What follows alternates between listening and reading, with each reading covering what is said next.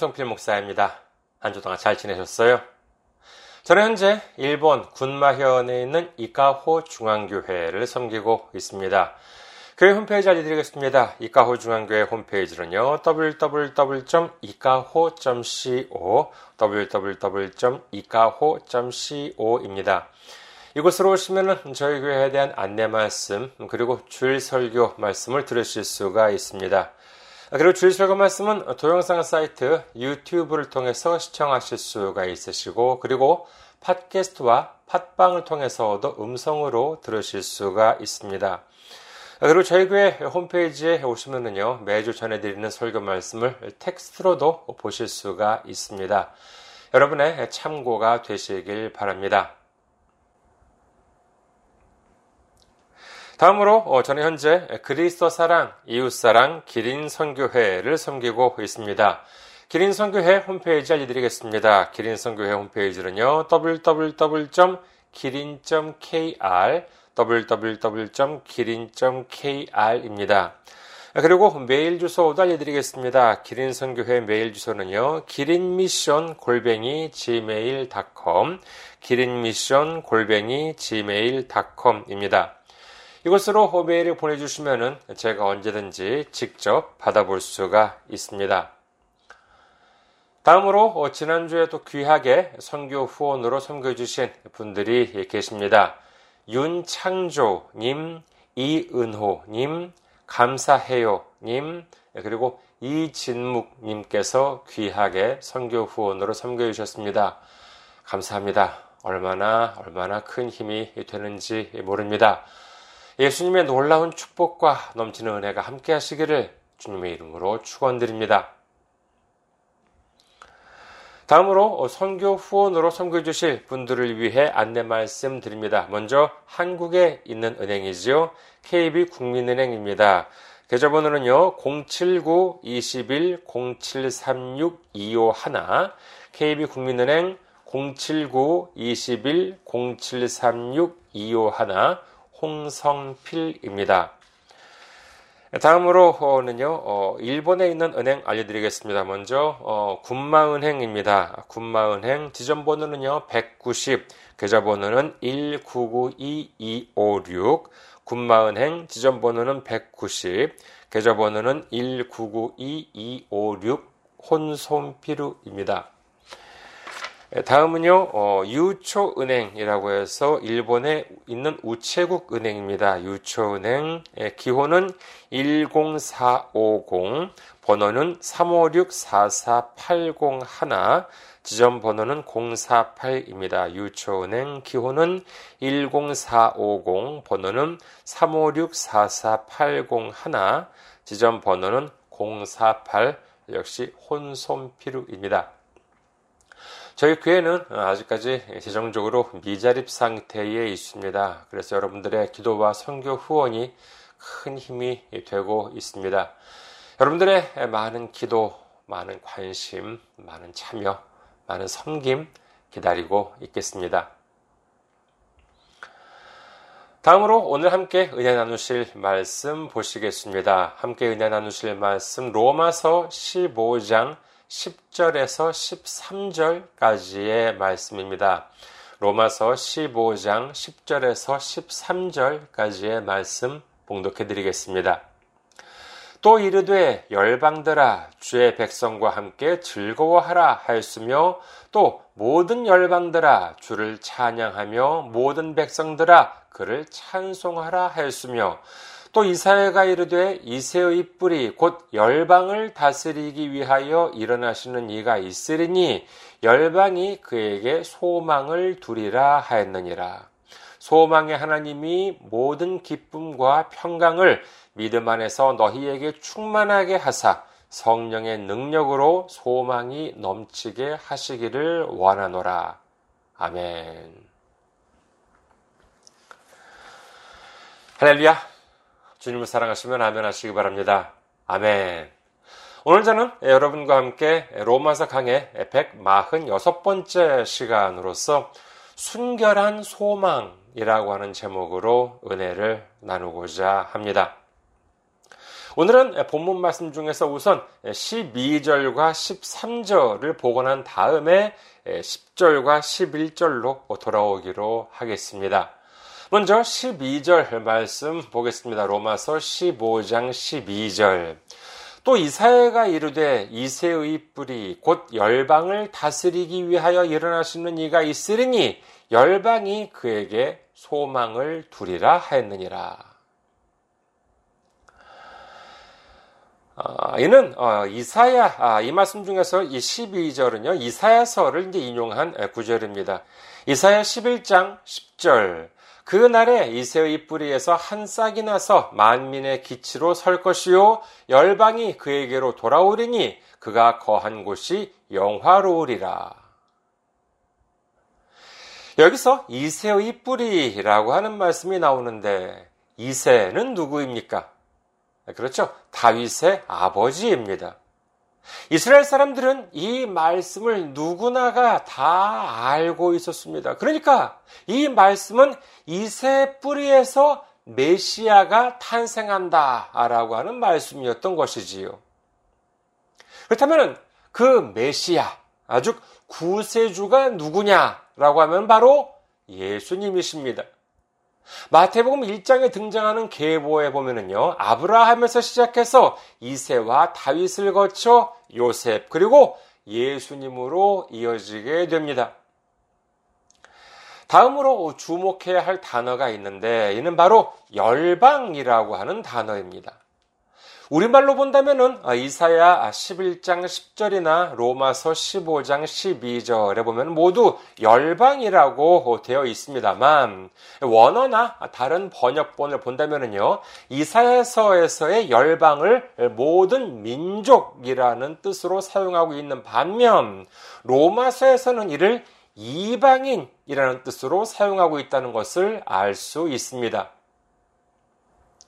그러니까 로마서는 이사야서를 인용하면서 보다 구체적으로 이방인이 예수님을 통해서 소망을 둔다는 것을 나타내고 있다고 할 수 있겠습니다. 자, 여기까지 우선 정리하면요. 다음과 같습니다. 구약에서 예언된 것처럼 이세의 뿌리, 이세의 자손을 통해서 예수님이 이 땅에 오셨습니다. 그리고 육적인 이스라엘 자손만이 아니라 이방인, 즉, 이 세상 모든 사람도 예수님을 통해서 소망을 얻게 된다 하는 내용이 12절이라고 할 수 있습니다. 다음으로 13절은 어떻습니까? 로마서 15장 13절 소망의 하나님이 모든 기쁨과 평강을 믿음 안에서 너희에게 충만하게 하사 성령의 능력으로 소망이 넘치게 하시기를 원하노라. 이 소망이라고 하는 것 이는 예수님을 통해서 우리가 얻을 수 있는 것인데 예수님은 홀로 오신 것이 아니라 하나님으로부터 보내심을 받았다고 말씀하십니다. 이는 무엇을 말합니까? 우리가 예수님으로부터 얻을 소망이라고 하는 것은 예수님을 보내신 하나님의 그 시작이 있다는 뜻입니다. 다시 말해서 하나님이 우리에게 소망을 주시기를 원하셨기 때문에 예수님을 우리에게 보내주셨다는 것입니다. 그런데 만약에 그것으로 끝나버렸다면 이는 하나의 사건에 지나지 않습니다. 2000년 전에 예수님이 오셔서 십자가에 못 박히셨더라 라고 하는 뭐 옛날 이야기에 그치고 마는 것이지요. 하지만 이 소망은 지금 이 순간에도 우리에게 넘치고 있습니다. 그 이유는 바로 하나님의 영이신 성령님께서 지금 이 순간도 역사하고 계시기 때문인 줄 믿으시기를 주님의 이름으로 축원합니다. 자, 아, 지금까지는 많은 내용들을 좀 간략하게 정리를 했기 때문에 다소 어려울 수도 있겠습니다만 이를 조금 더 풀어서 어, 살펴보도록 하겠습니다. 우선 우리가 예수님에 대해서 소망을 가지고 있을 수 있는 이유는 무엇입니까? 앞서 말씀드렸던 것처럼 예수님은 2000년 전에 이세의 뿌리를 통해서 이 땅에 오셨습니다만 그렇다고 해서 예수님이 그 이전에는 안 계셨다라고 하는 뜻은 아니지요.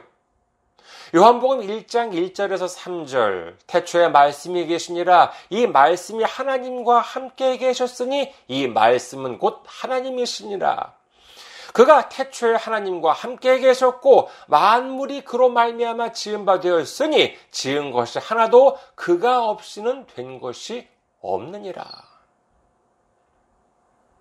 여기서 그라고 하는 것은 예수님을 가리키는 것이지요. 예수님은 하나님을 아버지라고 하셨으며 하나님 또한 예수님을 아들이라고 하셨습니다.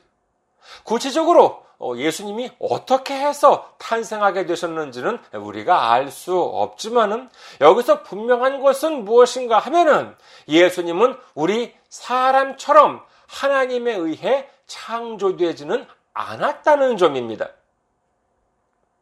하나님이 에덴에서 사람을 지으신 것처럼 예수님도 지으셨다라고 한다면은 예수님은 우리 같은 피조물이 되는 것 아니겠습니까? 예수님이 만약에 피조물이었다고 한다면 어떤 문제가 생길까요? 별로 대단하지 않을 것 같습니까? 아닙니다. 여기에는 심각한 문제, 그것도 대단히 심각한 문제가 생기게 됩니다. 그것은 무엇이냐 하면은 십자가를 통한 구원이라고 하는 것이 완전히 물거품이 되고 만다는 것입니다.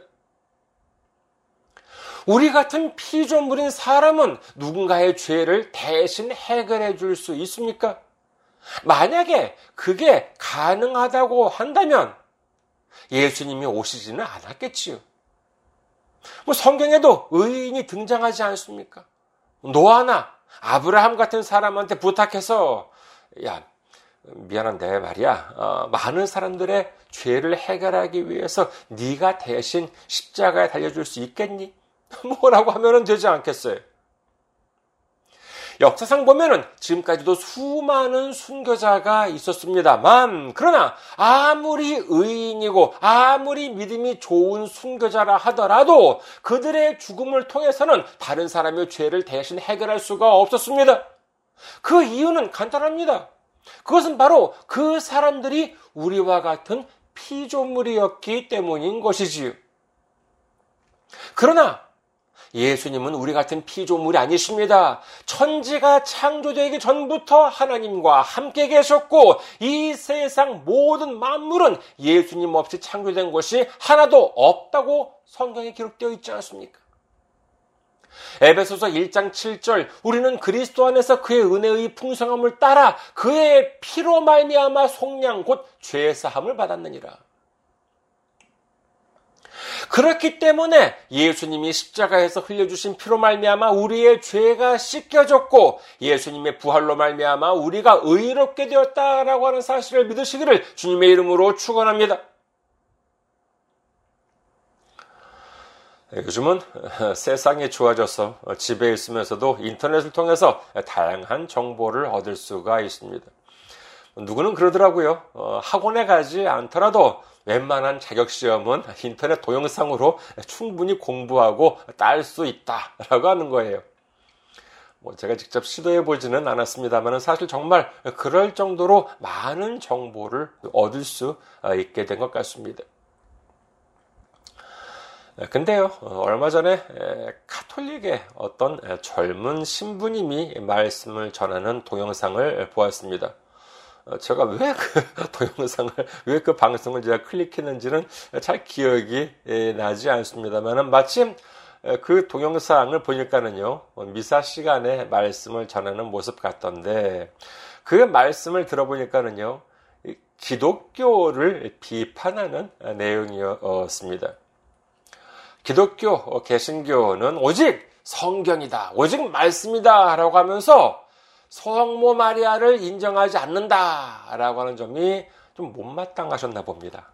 그러면서 하는 말이 기독교에는 아 뭐 삼위일체라고 하는 교리가 있지 않느냐. 삼위일체라는 말도 성경에 나오지 않지만은 기독교에서 이를 믿으면서 마리아에 대해서는 성경에 나오지 않는다는 이유로 믿지 않는다라고 하는 것은 문제가 있다는 거예요. 어, 이렇게 듣고 있으니까는요, 어, 좀뭐 흥미롭더라고요. 어, 그래서 무슨 말씀을 하시나 하고 좀 계속 들어봤습니다. 그러니까 이분이 또 하시는 말씀이 어, 구약에 보더라도 구약에 보더라도 마리아가 등장한다는 거예요. 뭐 그 말씀 자체는 맞습니다. 이사야 7장 14절 그러므로 주, 주께서 친히 징조를 너희에게 주실 것이라 보라 처녀가 잉태하여 아들을 낳을 것이요 그의 이름을 임마누엘이라 하리라. 이는 뭐 마태복음에 보더라도 나와 있지 않습니까? 아직 남자를 알지 못하는 마리아가 성령으로 말미암아 잉태하게 되어 예수님을 낳게 됩니다. 그래서 아, 뭐 이 구절을 인용하나 했더니만 아니더라고요.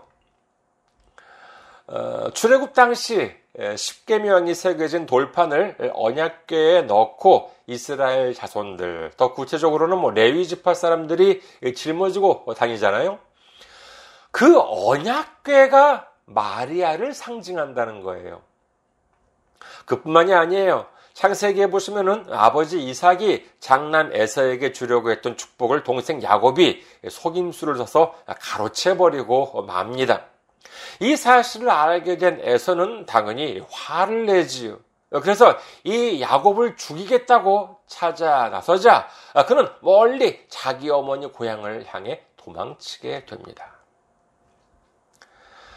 그런데 창세기 28장에 보시면은요, 그 과정에, 그 과정에 야곱이 길에서 잠을 자는 장면이 나오는데, 여기에 마리아가 등장한다는 거예요. 어, 제가 한번 읽어드리겠습니다. 마리아가 어디 등장하는지 한번 생각해 보시면서 들어보세요. 이 신부님의 이제 그렇다는 건데, 자, 창세기 28장 12절에서 15절입니다. 꿈에 본즉 사닥다리가 땅 위에 서 있는데 그 꼭대기가 하늘에 닿았고 또 본즉 하나님의 사자들이 그 위에서 오르락 내리락 하고 또 본즉 여호와께서 그 위에 서서 이르시되 나는 여호와니 너의 조부 아브라함의 하나님이요 이삭의 하나님이라 네가 누워 있는 땅을 내가 너와 네 자손에게 주리니 네 자손이 땅에 티끌같이 되어 네가 서쪽과 동쪽과 북쪽과 남쪽으로 퍼져 나갈지며 땅의 모든 족속이 너와 네 자손 자손으로 말미암아 복을 받으리라. 내가 너와 함께 있어 네가 어디로 가든지 너를 지키며 너를 이끌어 이 땅으로 돌아오게 할지라. 내가 네게 허락한 것을 다 이루기까지 너를 떠나지 아니하리라 하신지라. 뭐 내용은 우리에게 익숙한 말씀입니다만은 여러분께서는 찾으셨습니까? 이 신부님은 이 구절 중에서 어디에 마리아가 있다고 말씀하셨을까요? 그것은 바로 야곱의 꿈속에 등장한 이 사닥다리가 마리아를 상징한다는 것이었습니다. 어, 이처럼 성경에 분명히 등장하는데도 불구하고 기독교에서 개신교에서 마리아를 인정 안 한다는 것이 문제라는 것이었어요. 자, 십계명이 새겨진 돌판을 넣어두었던 언약계와 야곱의 꿈속에 나타난 그 사닥다리가 마리아다라고 하는 것을 믿기 위해서는 무엇이 필요하겠습니까? 예. 상당히 특수한 믿음이 필요하다고 할 수 있겠습니다. 이러면 우스갯소리가 아니에요. 상당히 특수한 믿음이라고 하는 것은 무엇입니까? 그것은 바로 성경에 근거하지 않은 믿음이라고 하는 뜻입니다. 구약 39권, 신약 27권을 통틀어서 언약궤나 꿈속에 나타나는 사닥다리가 마리아다라고 하는 말씀은 어디에도 없어요. 그런데 이걸 믿으라는 거예요. 하지만 이를 믿기 위해서는 성경을 초월한 상당히 특수한 믿음이 필요해지는 것 아니겠습니까? 뭐 애초에 카톨릭에서 이 마리아라고 하는 개념이 등장한 그 배경은 사실 뭐 나쁜 의도가 있었던 것은 아니라고 합니다. 뭐 일설에 의하면은요, 복음이 그리스 지역으로 전해지는 가운데에서 그 사람들이 어떻게 하면 복음을 잘 받아들일까 하는 고민을 했다고 합니다. 그런데 그리스에 보면은 뭐 아프로디테나 뭐 아르테미스나 이렇게 해서 여러 가지 뭐 여신들이 많이 있잖아요. 그래서 복음에도 이 여신이라고 하는 요소를 가미시키면은 그 사람들이 더 잘 믿게 되지 않을까 해서 말하자면은 이 마리아를 여신처럼 해서 이렇게 전하게 되었다라고 하는 말이 있습니다. 하지만은 이렇게 되면은 무슨 일이 발생합니까? 그와 같은 가르침은 성경에서 벗어나는 가르침이 되고 많은 것이지요. 제가 이 부분에 대해서 생각하고 있으면 문득 어, 한 성경 구절이 떠올랐습니다. 창세기 6장 1절에서 3절. 사람이 땅 위에 번성하기 시작할 때 그들에게서 딸들이 나니 하나님의 아들들이 사람의 딸들의 아름다움을 보고 자기들이 좋아하는 모든 여자를 아내로 삼는지라. 여호와께서 이르시되 나의 영이 영원히 사람과 함께하지 아니하리니 이는 그들이 육신이 됨이라. 그러나 그들의 날은 120년이 되리라 하시니라. 이는 노아의 방주 사건이 있기 전에 기록된 내용인데 뭐 대표적인 성경의 그 난해한 구절 중 하나라고 하지요. 우선 1절부터 볼까요? 창세기 6장 1절. 사람이 땅 위에 번성하기 시작할 때 그들에게서 딸들이 나니. 이 말씀부터 좀 이상하지 않습니까? 아니, 처녀가 잉태해서 아들을 낳는 것은, 낳은 것은 뭐 예수님이 처음이자 마지막이잖아요. 사람이 땅 위에 번성하기 위해서는 뭐 아들만이 아니라 당연히 딸들도 있었겠지요. 그렇다면 이 구절이 그나마 말이 되기 위해서는 자 그들에게서 딸들이 나니 사람이 땅 위에 번성하기 시작했다라고 하는 식으로 이 앞뒤가 거꾸로 되어야 되지 않겠습니까? 그런데 이 말씀에서는 보면은요, 굳이 사람들이 땅 위에서 번성하기 시작한 것이 처음이고, 그 다음에 그들에게서 딸들이 낳았다라고 기록하고 있습니다. 다음으로 2절을 볼까요? 창세기 6장 2절. 하나님의 아들들이 사람의 딸들의 아름다움을 보고 자기들이 좋아하는 모든 여자를 아내로 삼는지라. 자, 여기를 보면 예, 더욱 흥미롭지 않습니까? 1절에는 그들에게서 난 딸들이 누구인지 궁금했는데 이제 2절에는 하나님의 아들들까지 등장해요. 아니, 하나님의 아들이라고 하면 우리는 하나님의 독생자 예수님을 떠올리게 되는데 그렇다면은 창세기 당시 예수님이 오셔서 이 땅의 딸들과 결혼을 하셨다는 말이에요. 하지만 그렇다고 하기에는요, 여기에 보시면 아들이 아니라 아들들이라고 되어 있어요. 즉, 이 한 아들이 아니라 여러 아들이라고 하는 것이지요.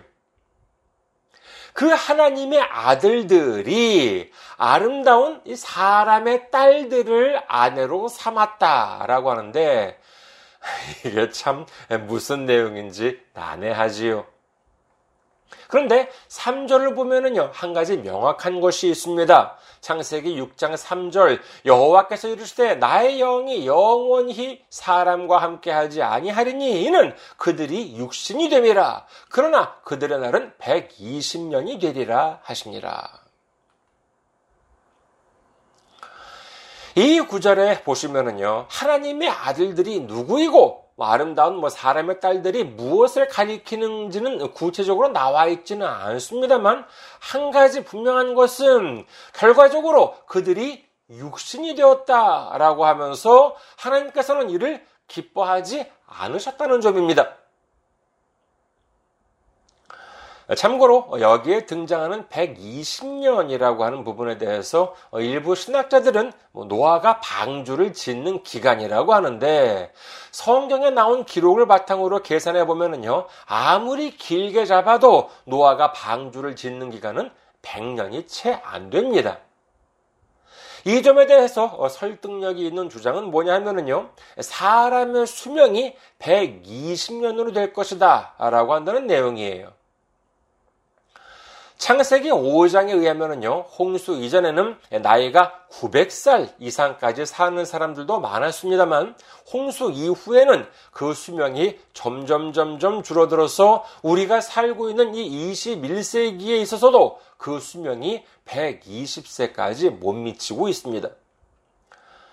그러니까 사람의 수명을 900세에서 120세 정도까지 줄였다라고 하는 해석이 비교적 설득력이 있다고 할 수 있겠습니다. 그렇다고 한다면 과연 하나님의 아들들과 아름다운 사람의 딸들이 무엇을 가리키는 것인지를 생각해 보아야 하겠지요. 여기에 있어서는 바로 복음의 본질이라는 측면에서 접근해야 할 필요가 있지 않을까 합니다. 알기 쉽게 하기 위해서 하나님의 아들들과 사람의 딸들이라고 하는 말을 하나님의 생각들과 사람의 생각들이라고 바꾸어 보면 어떻게 되겠습니까? 하나님의 생각은요, 하나님의 생각 그 자체로 남아야 함에도 불구하고 사람의 입맛에 맞는 사람의 생각들과 뒤섞이게 되어 결국 육신, 즉, 육의 생각이 되었다고 합니다. 여기서 육신이 되었다라고 하는 말씀에 대한 내용으로는 다음 구절을 들 수 있지 않을까 합니다. 로마서 8장 6절 육신의 생각은 사망이요 영의 생각은 생명과 평안이니라. 이처럼 영의 생각, 하나님의 생각이 육신의 생각, 사람들의 생각으로 인해서 오염이 되면은 결국은 그 생각이 악하게 되고 하나님의 마음에서 멀어지게 되어 마침내 사망에 이르게 되고 말 것입니다. 여러분이 생각하기에 순결은 무엇이라고 생각하십니까? 시편 12편 6절 여호와의 말씀은 순결함이요 흙 도가니에 일곱 번 단련한 은 같도다. 이 구절에서 순결이라는 말로 사용된 히브리어 원어는 테호로트라고 하는 단어인데 이는 다른 것과 섞이지 않았다라고 하는 뜻이라고 합니다. 예수님께서는 십자가와 부활을 통해서 우리에게 소망을 주셨습니다. 우리의 죄를 모두 해결해 주시고 새롭게 날아오를 수 있는 소망을 주셨습니다. 예수님께서는 말씀하십니다. 마가복음 16장 15절 또 이르시되 너희는 온 천하에 다니며 만민에게 복음을 전파하라. 이제 이 소망을 온 천하 만민에게 전해야 한다고 말씀하십니다. 온 천하 만민이라고 해서 꼭 무슨 뭐 아프리카나 밀림 오지까지 가야만 한다는 것이 아니에요. 바로 아직 복음을 모르는 우리 이웃, 바로 거기가 땅 끝이요. 복음을 전해야 하는 곳이다라고 한다는 사실을 믿으시기를 주님의 이름으로 축원합니다. 하지만 이와 같은 과정에서 성경에 없는 사람의 생각을 전해요. 이는 하나님께서 기뻐하지 않으십니다. 오히려 하나님의 생각이 아닌 엉뚱한 사람의 생각을 전하게 되는 경우도 있는 것이지요. 예를 들어서 무조건 금식하면 병이 낫는다? 무조건 기도 많이 하면 문제가 해결된다? 사실 그럴듯하게 들릴지는 모르지만은요. 이처럼 막무가내 식으로 금식이나 기도만 강조한다는 것은 오히려 사람의 생각이 되어버릴 수가 있습니다. 생각해 보십시오. 우리의 믿음의 근본은 바로 성경 말씀 아니겠습니까? 그런데 성경도 모르고 어떻게 올바른 기도를 할 수 있겠으며 성경도 모르고 금식만 한다는 것이 무슨 의미가 있겠습니까? 그것은 순결한 믿음이 아니라 사람의 생각이 뒤섞인 또 다른 우상숭배나 미신이 되어버릴 수도 있는 것입니다.